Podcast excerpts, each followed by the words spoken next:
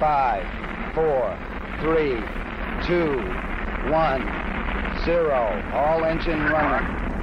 Liftoff. We have a liftoff. Hi everyone, my guest this week is Loren Grush. You may know her already as a space journalist, currently at Bloomberg, but she also just published a book. The Six is telling the story of America's first women astronauts. And that is what we're talking about in this episode. Enjoy. My name is Raphael Roettgen, and I'm an investor and advisor to space companies. Just as a reminder, this podcast is for informational purposes only, and nothing should be taken as investment advice. This podcast is sponsored by NanoAvionics, a satellite manufacturer and mission integrator. Their technologies enable many space companies worldwide to offer services that improve life right here on Earth, such as providing global connectivity, conducting Earth observation, or contributing to scientific discoveries. Check them out and also check out my episode with the CEO and co founder. Sadly, I am not a rocket scientist, but I'm an alumnus of the International Space University. ISU offers a number of educational programs about space worldwide. Check them out at isunet.edu. And just some final things before we start the episode about ourselves. If you enjoy the podcast, please leave us a five star rating on your favorite podcast platform, such as Apple or Spotify. If you want us help expand our work, you can do so and support us at www.patreon.com forward slash space business podcast. And we'll also put that link in the episode notes. And lastly, you can follow us on Twitter at podcast underscore space. Hey, space enthusiast. We're back with another episode, and it's a little bit different than many of our usual episodes. It's actually about a book. And I'm very happy to have Loren Grush here with us today. Welcome, Loren. Thank you so much for having me. And Loren, I suspect actually quite a few of our listeners already know you as a space reporter, but do you mind just giving us sort of a couple of minutes of your background and bio? Yeah, absolutely. So I've been reporting on space now for, I, I want to say nearly 10 years, which kind of blows my mind. Um, I maybe most people would know me from my time at The Verge. I spent seven years reporting on space for them. And then just recently, I moved to Bloomberg, and I've actually been at Bloomberg for a year now. And I'm Bloomberg's um, space reporter full time. Uh, and then just, you know, in terms of way back my resume, uh, you know, I've grew up with space kind of in my blood. Um, both my parents worked for NASA on the space shuttle program. And so I grew up outside of Houston near NASA's Johnson Space Center and uh, kind of was surrounded by by space for most of my childhood.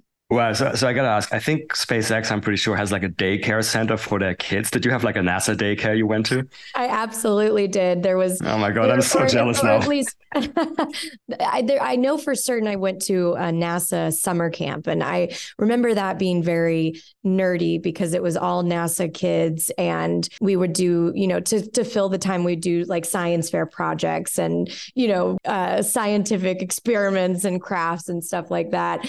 And then in terms terms of schools and, and daycare, you know, everything that was nearby the Space Center was all space themed. So I went to really small Episcopalian school uh, outside JSC. And I, if I remember, I vividly remember, and I could be wrong. So maybe if anyone is listening to this who happens to have gone to this one specific school, it was called St. Thomas. Um, I remember the the recess area had a playground, and I remember it having sections of the Saturn V rocket that, that you could like crawl into.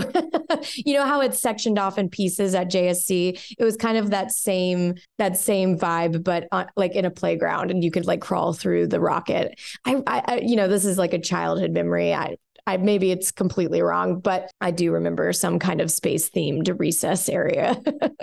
yeah, it, it, definitely sounds way cooler than your usual daycare center. so again, I'm, yeah. I'm, very envious. And like without digressing too much, just to say, I'm also find it fascinating. I know like a few of these stories where like you know there's kids and their parents were both in space, and it seems like the majority of cases the kids then also were fascinated by space, right? Which is not automatic, right? You like you have a lot of these stories like you know I don't know both parents are doctors and they're like, oh, I'm not going to be a doctor or a lawyer or something something like that.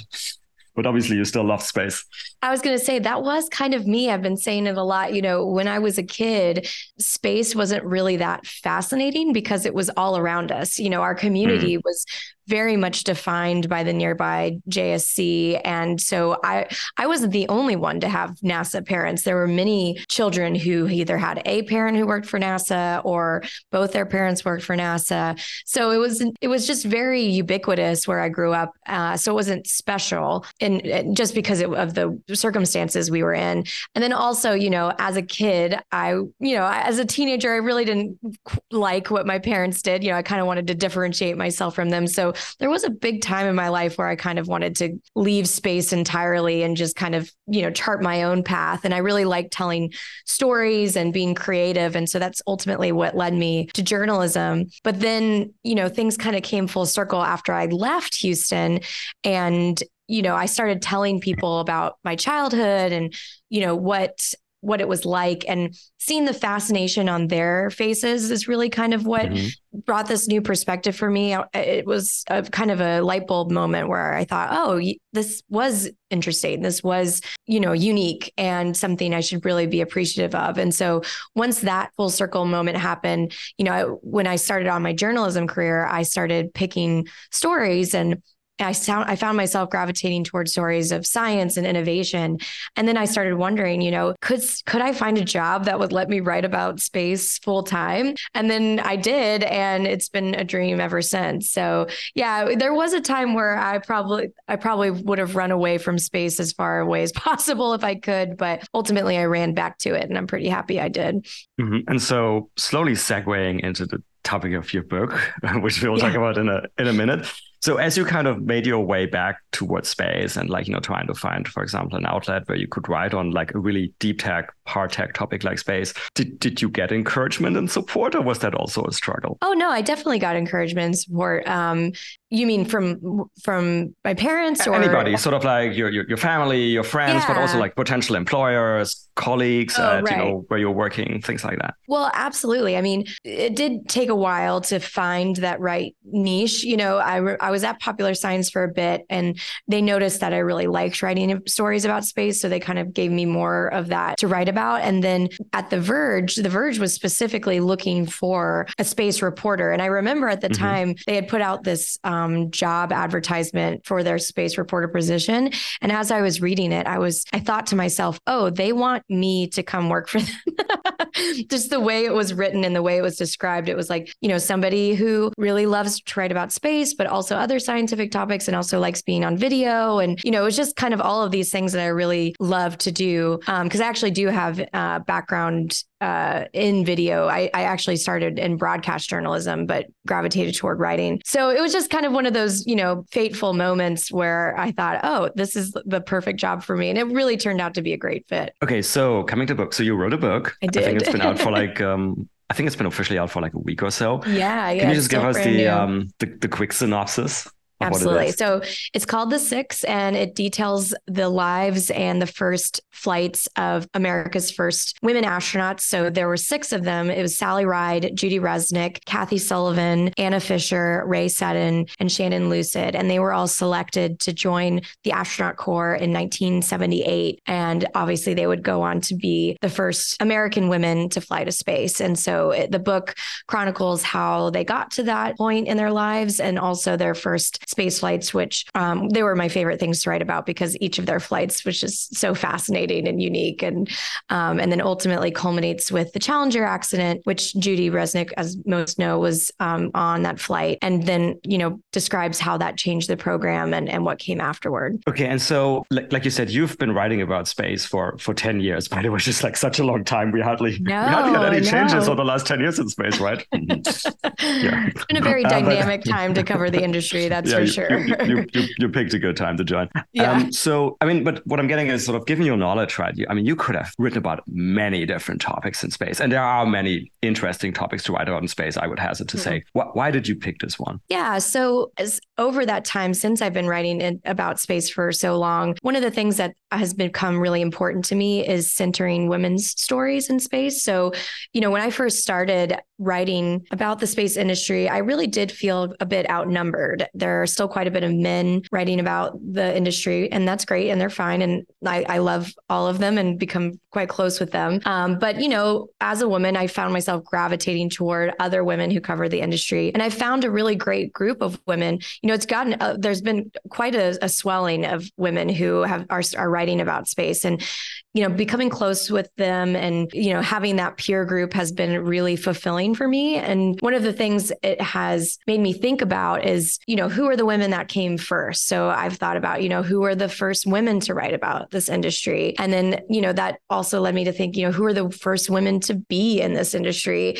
and and who are the pioneers in that field? And so that ultimately led me to this this group, which I'll be honest, I really hadn't known much about them, even having been in the space field for for so long. Uh, obviously, I knew about Sally Ride, but I really didn't know much about the other women who came on board with her at the same and so I also thought, well, that's an area ripe for discussion. And also, if I didn't know about these people, then I imagine most of America probably doesn't know, or the world even too. And so I thought, you know, what a great opportunity to educate myself and then also share those stories with a wider uh, population than before. And it kind of like nicely follows uh, maybe almost like a trend like we had like other, um, um, you know, works like Hidden Figures, right? Just exposing yeah. more the role of um, of women in the space sector. And I frankly I hope we're going to have a lot more. But so maybe kind of delving into the content of the book a little bit and just just give as many spoilers if you want or not. Kind of you want to whet the appetite of the people, but not give everything sure. away.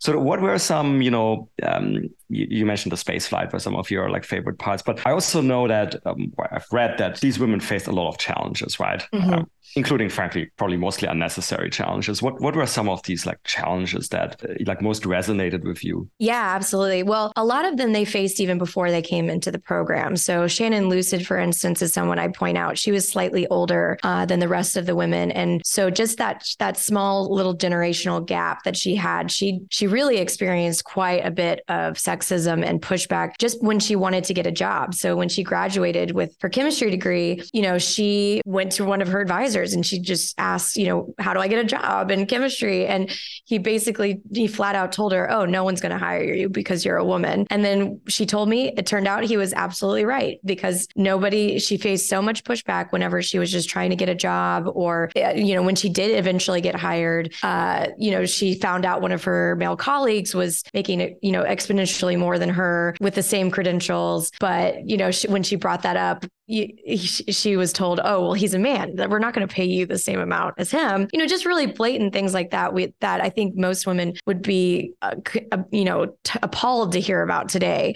Um, and so, and it wasn't just Shannon. Obviously, many of the other women, you know, uh, some two of the women are medical doctors, and they both were had you know had an uphill battle just to be taken seriously in their profession as too profession too. So um, that those were some of the challenges they had. Then, of course, when they came onto the program, you know, NASA was very keen at the time to to bring on women and people of color. So they really tried to make room for them and be very uh, warming, warm and uh, welcoming when they were here, and also, you know, ha- provide all of the necessary arrangements that they needed when they came onto the program. Of course, there were, you know, there were hiccups along the way. Uh, not everybody at NASA at the time was on board with women uh, coming into the program. They didn't quite say this directly to the women, but you know, they they all harbored some of them, not all, but some of them harbored their skepticism that they that the the job wasn't really for women. But ultimately once the once the six kind of got into their groove and showed just how hard and committed they were to these jobs they really turned a lot of skeptics around. I would say the biggest challenge though was the media scrutiny that they were under. So obviously being the first six women there was quite a lot of eyes on them and the press all wanted to talk to them. They didn't really want to talk to any of their male colleagues. And this question questions they were asked were just completely asinine uh, to start to, to say the least. Um, you know, Sally really took the brunt of it being the first woman, the first American woman to go to space. You know, her, her pre-launch press conference was just quite, te- quite, quite terrible. You know, someone asked if she wept uh, when the simulator broke. Um, you know, at one point there was another anchor who asked her if she wished she had been born a boy. Um, another person asked her if she would have quit the program had she not been the first American woman to fly. Uh, you know, just crazy things like that. And it wasn't just Sally, too. I mean, Anna Fisher, what she was the first mom to go to space, and somebody asked her, you know, she got some criticism for being the first mom and leaving her child. And even though she had male colleagues who all had children too, Exactly. Um, one of the one of the reporters even asked her in space how being a mother, being an astronaut conforms to a mother's duty, you know, something of that nature. So just just wild things like that. Um, but they all took it in great stride, and you know, even though they weren't uh, they weren't media professionals, they had to be. You know, they had to become public figures through this process, and they handled it extremely well, despite uh, a very aggressive uh, media and a very sexist questions that they were asked the entire time. Yeah, so I, I, I, guess the optimist in me is saying like, okay, at least we've made some progress since those press yeah. conferences. I'd like and to I, hope, you know, we have more women in the space field now, and, and also the men in the space reporting world are would never ask these questions to this day. So hopefully, yeah, we've come a long way. and then in, in terms of they were put through the same training basically as the men, right? Oh yeah, absolutely. I mean, the only major difference was they they came on as mission specialists, and so they they couldn't fly in the front seat of NASA's T 38 jets because um, those were for pilots. But ultimately, they got really great flight time in the back seat. And I spoke to some of their colleagues who admitted to me that they let them take off and land, even though they weren't they weren't supposed to. So yeah, they they really went through the same same training, same protocol, and like I said, that showing how committed they were and how great they were at these jobs really convinced a lot of the the negative people who or the skeptics that they belonged there. Yeah, and, and talking about the training, I mean, sometimes people forget because this is yet, I think, another sort of almost forgotten story that they're kind of in the line with the, um, what we call the Mercury thir- the Mercury 13, right? The women who went through the same training as the Mercury 7, and some people say even say they were performing better than the men. Yeah. No, and, and I detail that group in the book as well because they're just, you know, a very important part of this entire history. And so, yeah, the Mercury 13, um, which is a name, you know, it's not a great name for them, but it's kind of the name that they've gotten. But yeah, they're a group of women who in the 60s underwent the same tests as uh, the Mercury 7, passed those tests. They wanted to keep training to see if they had what it took to get to space. Um, and also, just to be clear, they were pilots. These women were pilots. And that was kind of the big point of the time is, um, you know, NASA had said that you needed jet pilot training. And obviously women could not have that experience because they were women were banned from flying jets for the military. And so it was this awful catch 22 situation for them. But these women were pilots and they wanted to keep training for space, but ultimately that training was cut short. And they lobbied Congress to continue that work and to try and convince them why sending a woman to space was uh, in the in the country's interests but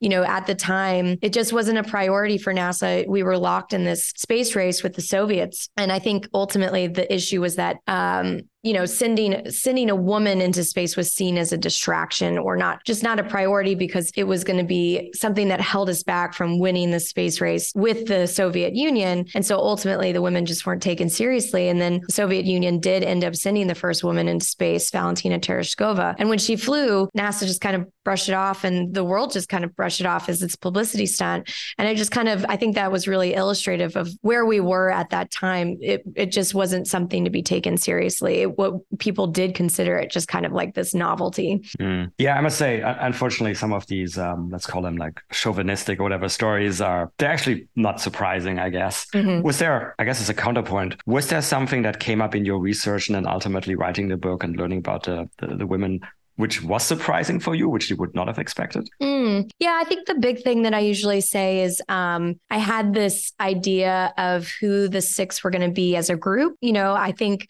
I came in thinking, oh, they were going to be this really tight knit best of friends group. And ultimately, I should not have been a surprise that that wasn't the case. I mean, obviously, they all loved each other and were had that shared camaraderie as being the first six women. But just as we all are today in our co working environments, you know, not all women are best friends and some are closer than others. You know, obviously, within the group, um, Rhea and Anna were closer because they shared similar traits. You know, they were both doctors, both married to other astronauts, both both had children of the same age. Sally and Judy also gravitated toward each other, you know, but that's just how it is. And um, it was interesting to explore those dynamics and and finding out, you know, who was closer to whom was, uh, you know, that was a little that was an interesting surprise for me. Yeah, I must say, you know, why why would we sort of um, ask women to be less competitive than than men would be? I mean, those were those those six were chosen out of an extremely large group, right? So of course they were competitive people, and you know, I think everybody knows, and it was even completely normal that like you know John Glenn and Alan Shepard were really competitive with each other. So why you know why would we ask um, you know why would we expect anything else from the women? In my point of view. Yeah, absolutely, and you know that that was the case of all of them when they came on the 35 new guys that the astronaut group they were a part of. You know, it's an extremely competitive group. Just look at all their credentials. They've all been working very hard their entire lives, and that and the one of the ways they've gotten to be successful is by being competitive. And so once they join the astronaut program, that obviously does not go away. They're an extremely competitive group. And also at this, you know, at the same time, they're astronauts. And the way it's described to me is an astronaut's sole aim is to go to space.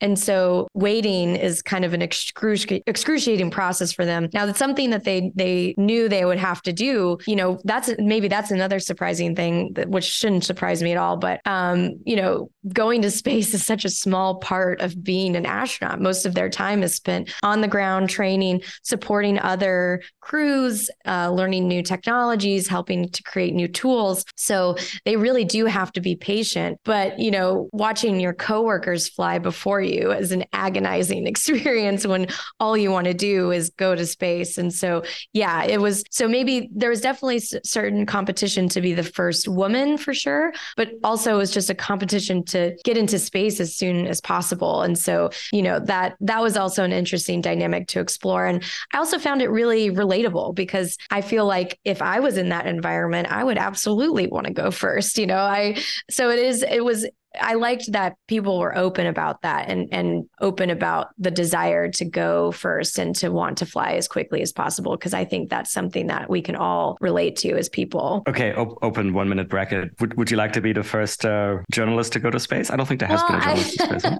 I think that I think that title is technically taken, unfortunately. Um, okay. You, you, know, well, so Michael Strahan was the one that um, flew recently, though. I know people were debating if he's an actual journalist, and then he believe there was a journalist, not an American, who flew. I, I just can't remember. This is I I should know my my journalism history better, but um, no, I would absolutely. You know, I talk about this all the time because it's probably one of the questions I get asked the most is if I would go to space if I was asked, and I always say, you know, um, my joke is that I'm skeptical of if somebody one of these companies asked me, you know, do they want me to come back? you know, because I, I do report somewhat critically on them from time to time. But um, you know, if if someone offered me a free ride, I feel like I couldn't possibly say no. That's the opportunity of a lifetime. So yes, I think the answer is yes. Uh, fair, fair, enough, and on expectation, to be honest. Um, coming back, coming back, coming back to the book. So, I mean, since you studied the six so much, um, do you have a favorite one, or is that like asking who's your favorite kid? yeah, no, I can't answer that question. You've, I've also been asked that question, and um, no, the the thing is, each of them, each one of them is so unique, and their stories are all so interesting and distinct from one another. It's it's like comparing apples and oranges. You know, they're they're just not the same people. So I couldn't possibly pick pick a favorite. Uh, I do like every every one of their space flights was just so fun to write about because something different or interesting or new happened on each of them. You know, for Judy's flight, you know, she suffered that pad abort. The first flight, I should clarify, they had that pad abort, and that was such a great moment to write about because the people who were on board that that flight during that uh, abort vividly remember every single detail of what happened in those few minutes because it was just one of those very scary moments and it kind of like a flashbulb went off and it just, you know, solidified it in their mind. So as a writer, it was it was it was really great to write about. But then also you had, you know, Kathy's spacewalk and Anna uh, rescuing those satellites and Rhea, you know, having to completely re turn up her flight around and do the un- unperformed or the unplanned spacewalk and try and save a, a satellite herself. So, you know, each there was just something new and exciting to write about in each of their flights, and that that's what ultimately make made it such a great book to write about. And so speaking about sort of like their, you know, post space flight, um, you know, time and, and obviously sadly Judy Resnik never got to enjoy, I suppose, a post yeah. time as he perished in the Challenger accident. But but for the others, what do you see sort of like what did you do afterwards? Like uh, were they, for example, role models? Do you think they left a legacy, or what kind of legacy did they leave? Oh yeah, absolutely. And and I spoke with Eileen Collins for this as well, who's the first woman to pilot this the space shuttle. And yes, ultimately it was just that they made they made things easier for the women who came after, right? So they ha- unfortunately they had to deal with all of the first, right? The first of having having a child while an astronaut in the program, you know, the first to deal with the media. They had to kind of work all those kinks out. So they might have had it uh, uh, struggled with that a little bit. But then ultimately, when more and more women came into the program, they had people that they could turn to and ask for help, right? So, for instance, if other women wanted to get pregnant, they could talk to Rhea or Anna and ask them what their experience was like. And ultimately, they could pass those, that, you know, those lessons or whatever they've learned down along the road. And so that way, you know, they felt a little, the women who came ever came after felt a little less alone because they had, you know, generations of women to, to pull their experiences from. And so I think that's ultimately what pioneers do, right? They kind of go through the adversity at first, but then ultimately they make it easier for the rest of the women who came after them. And so we've come a long way, right? We now regularly have women going to space. We, you know, you're mentioning spacewalks. We, we even had an all female spacewalk, the first one, mm-hmm. I think it was in 2019. Um, if all goes well, Artemis 3 will put the first woman on the lunar surface. Do you think we've succeeded into making into normalizing women flying to space? Because that's what it should be. It should just be normal, right? We shouldn't have to discuss it in any way. I think it's definitely normalized for sure. The issue, though, is are are would we declare success right? Mm. less than one sixth of the people who've gone to space have been women. You know most of the crews that i see go up are still predominantly male with maybe one woman on board. You know i've yet to see a, an all female crew on a space spacex crew dragon. Um, you know and why not? Why can't we have an all woman crew fly to space? Um, you know hopefully we'll get to that point soon, but um, it just hasn't. We haven't seen it happen, and so I'm I'm not jumping up and down for joy just yet. But I mean, we've definitely come a long way, and it is interesting that NASA is making the Artemis program. You know, they have that stated goal of putting a woman and the first person of color on the lunar surface. I don't think NASA has ever really done that before for a spaceflight a human spaceflight program where they've said that that is who we are going to send. I think maybe for some people they that's controversial, but I think that's really interesting. And if you look back at the 1978 selection, you know the that their stated goal when they brought people into that astronaut corps was to find women and people of color. I mean, Nichelle Nichols from Lieutenant Uhura from Star Trek said that in her PSA video. Is she want they they wanted women and they wanted minorities minorities to come into the program.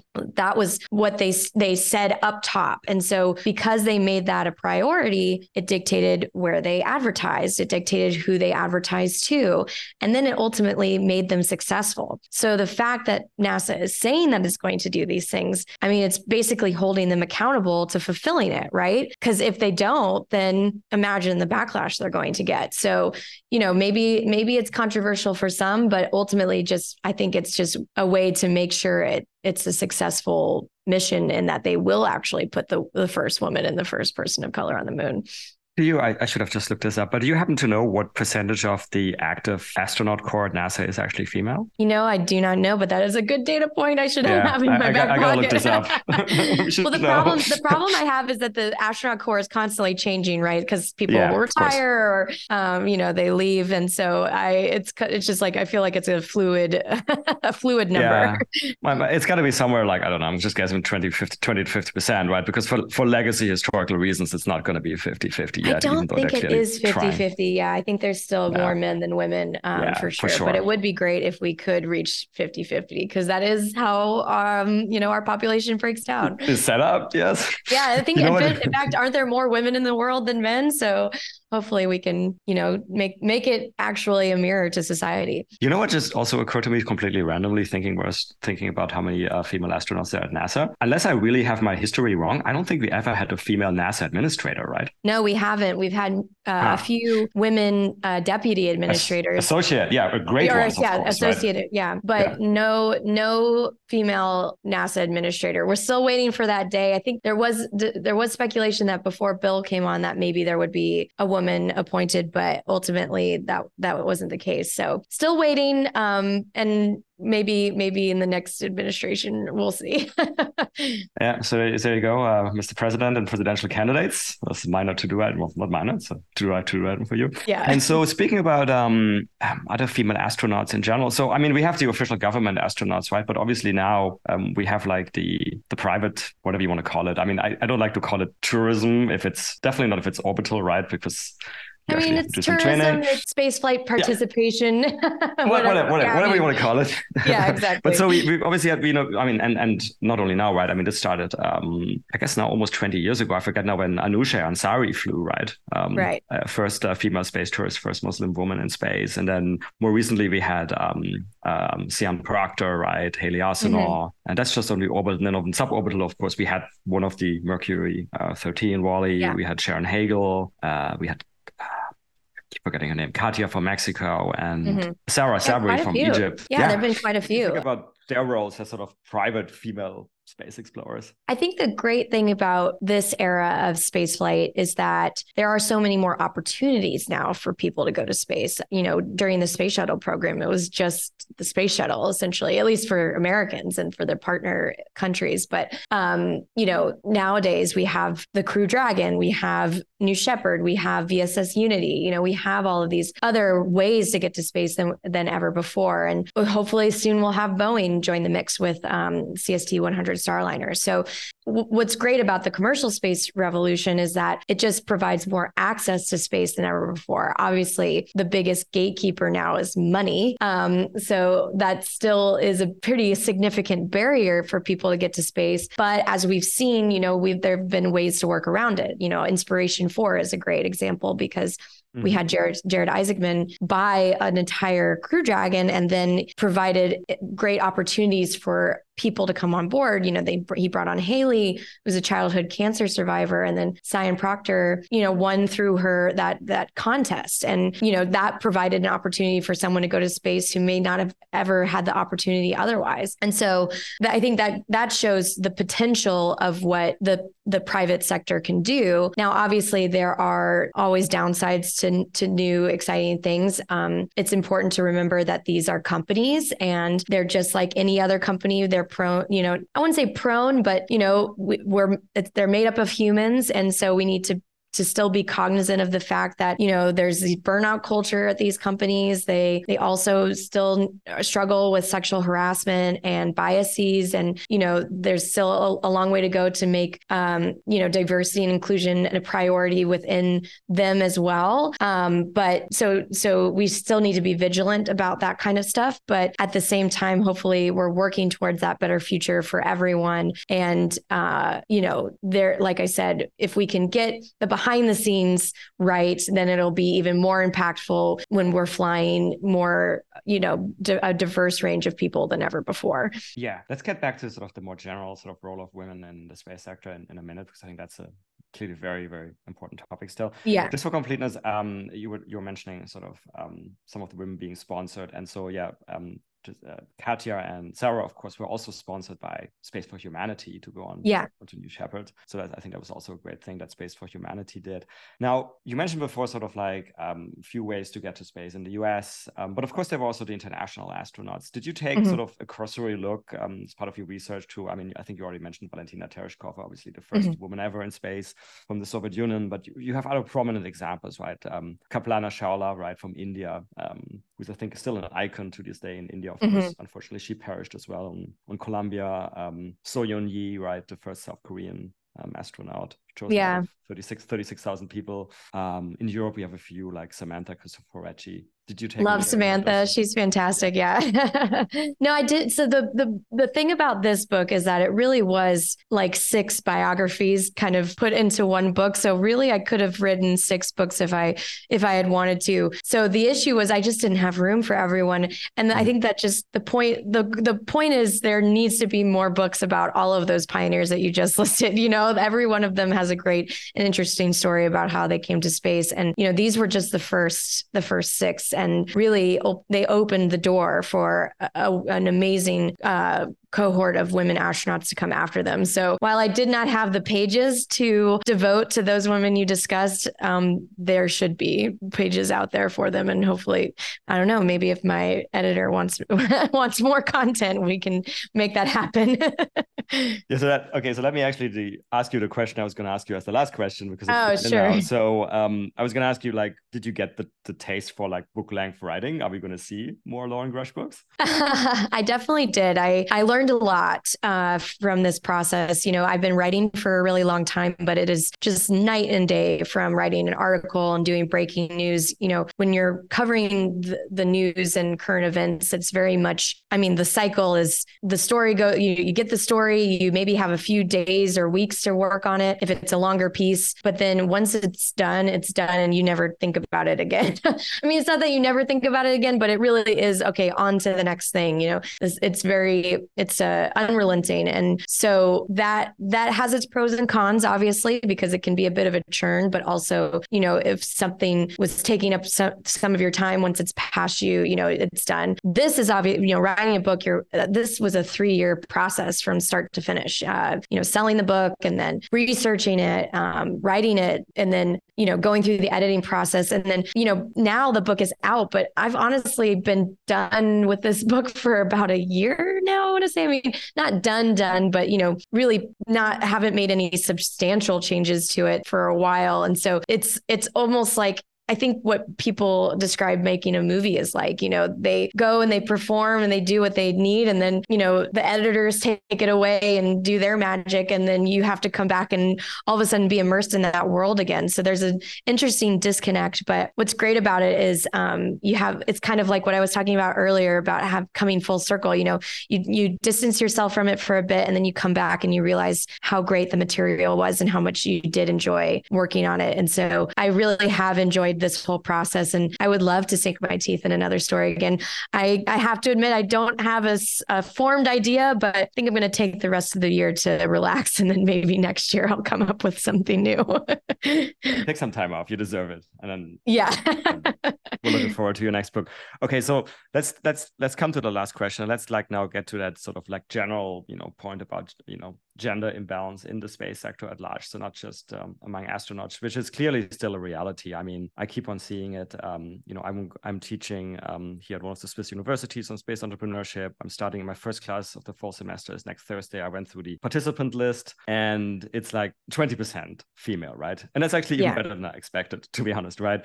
I was just um, a speaker at something that's called the European Rover Challenge, where teams from around the world, like you know, um, build rovers and compete. Mm-hmm. And the typical rover team was like you know 20 people, and then maybe like two women, right? Yeah. And then uh, space startups, you know, in my day job, I'm a venture capitalist.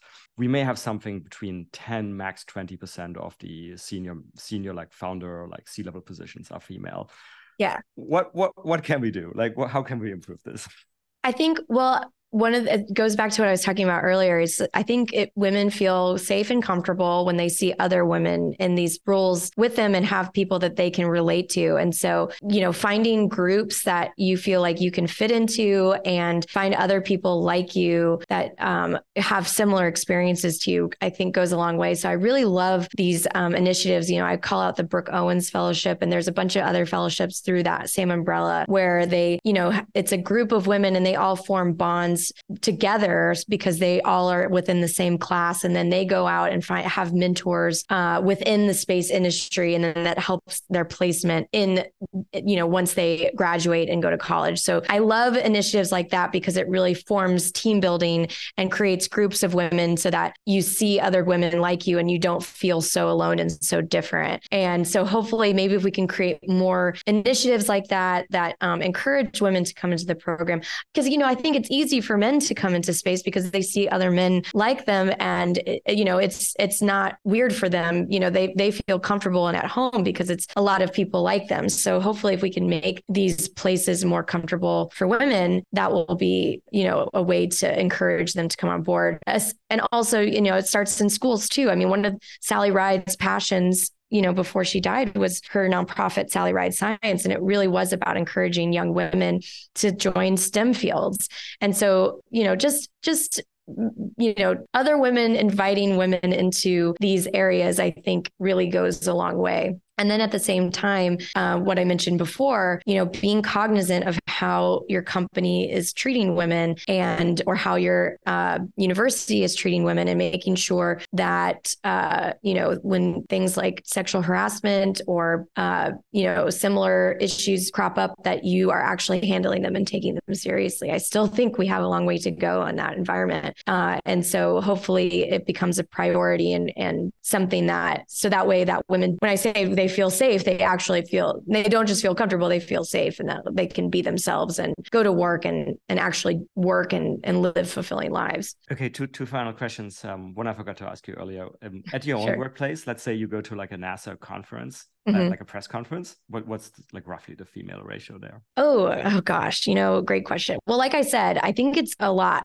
higher now than when I first started. So even in the last decade, it's really gotten better. Um, but still, you know, uh, I would say probably what you were saying earlier, maybe 20, 30%, you know, mm. it's definitely not half and half. How about that? Um, and uh, I'd like to see that day and that would be really amazing for me if we if we got there. So um but yes it is it's still but like i said i mean the the men that i've met in this field are really fantastic. And they're also very encouraging of women joining the field too. And that's another thing i think that's really important is men being open and wanting more women in the field. That is a valuable resource as well. Fully agreed. And sort of any final sort of like one or two sentences you want to leave for girls or women who are considering joining the space sector? Well, one thing I will say is that, you know, it's it's valuable to me personally when people join this field in this industry because I don't feel so alone and I feel like I belong here whenever I see more women. So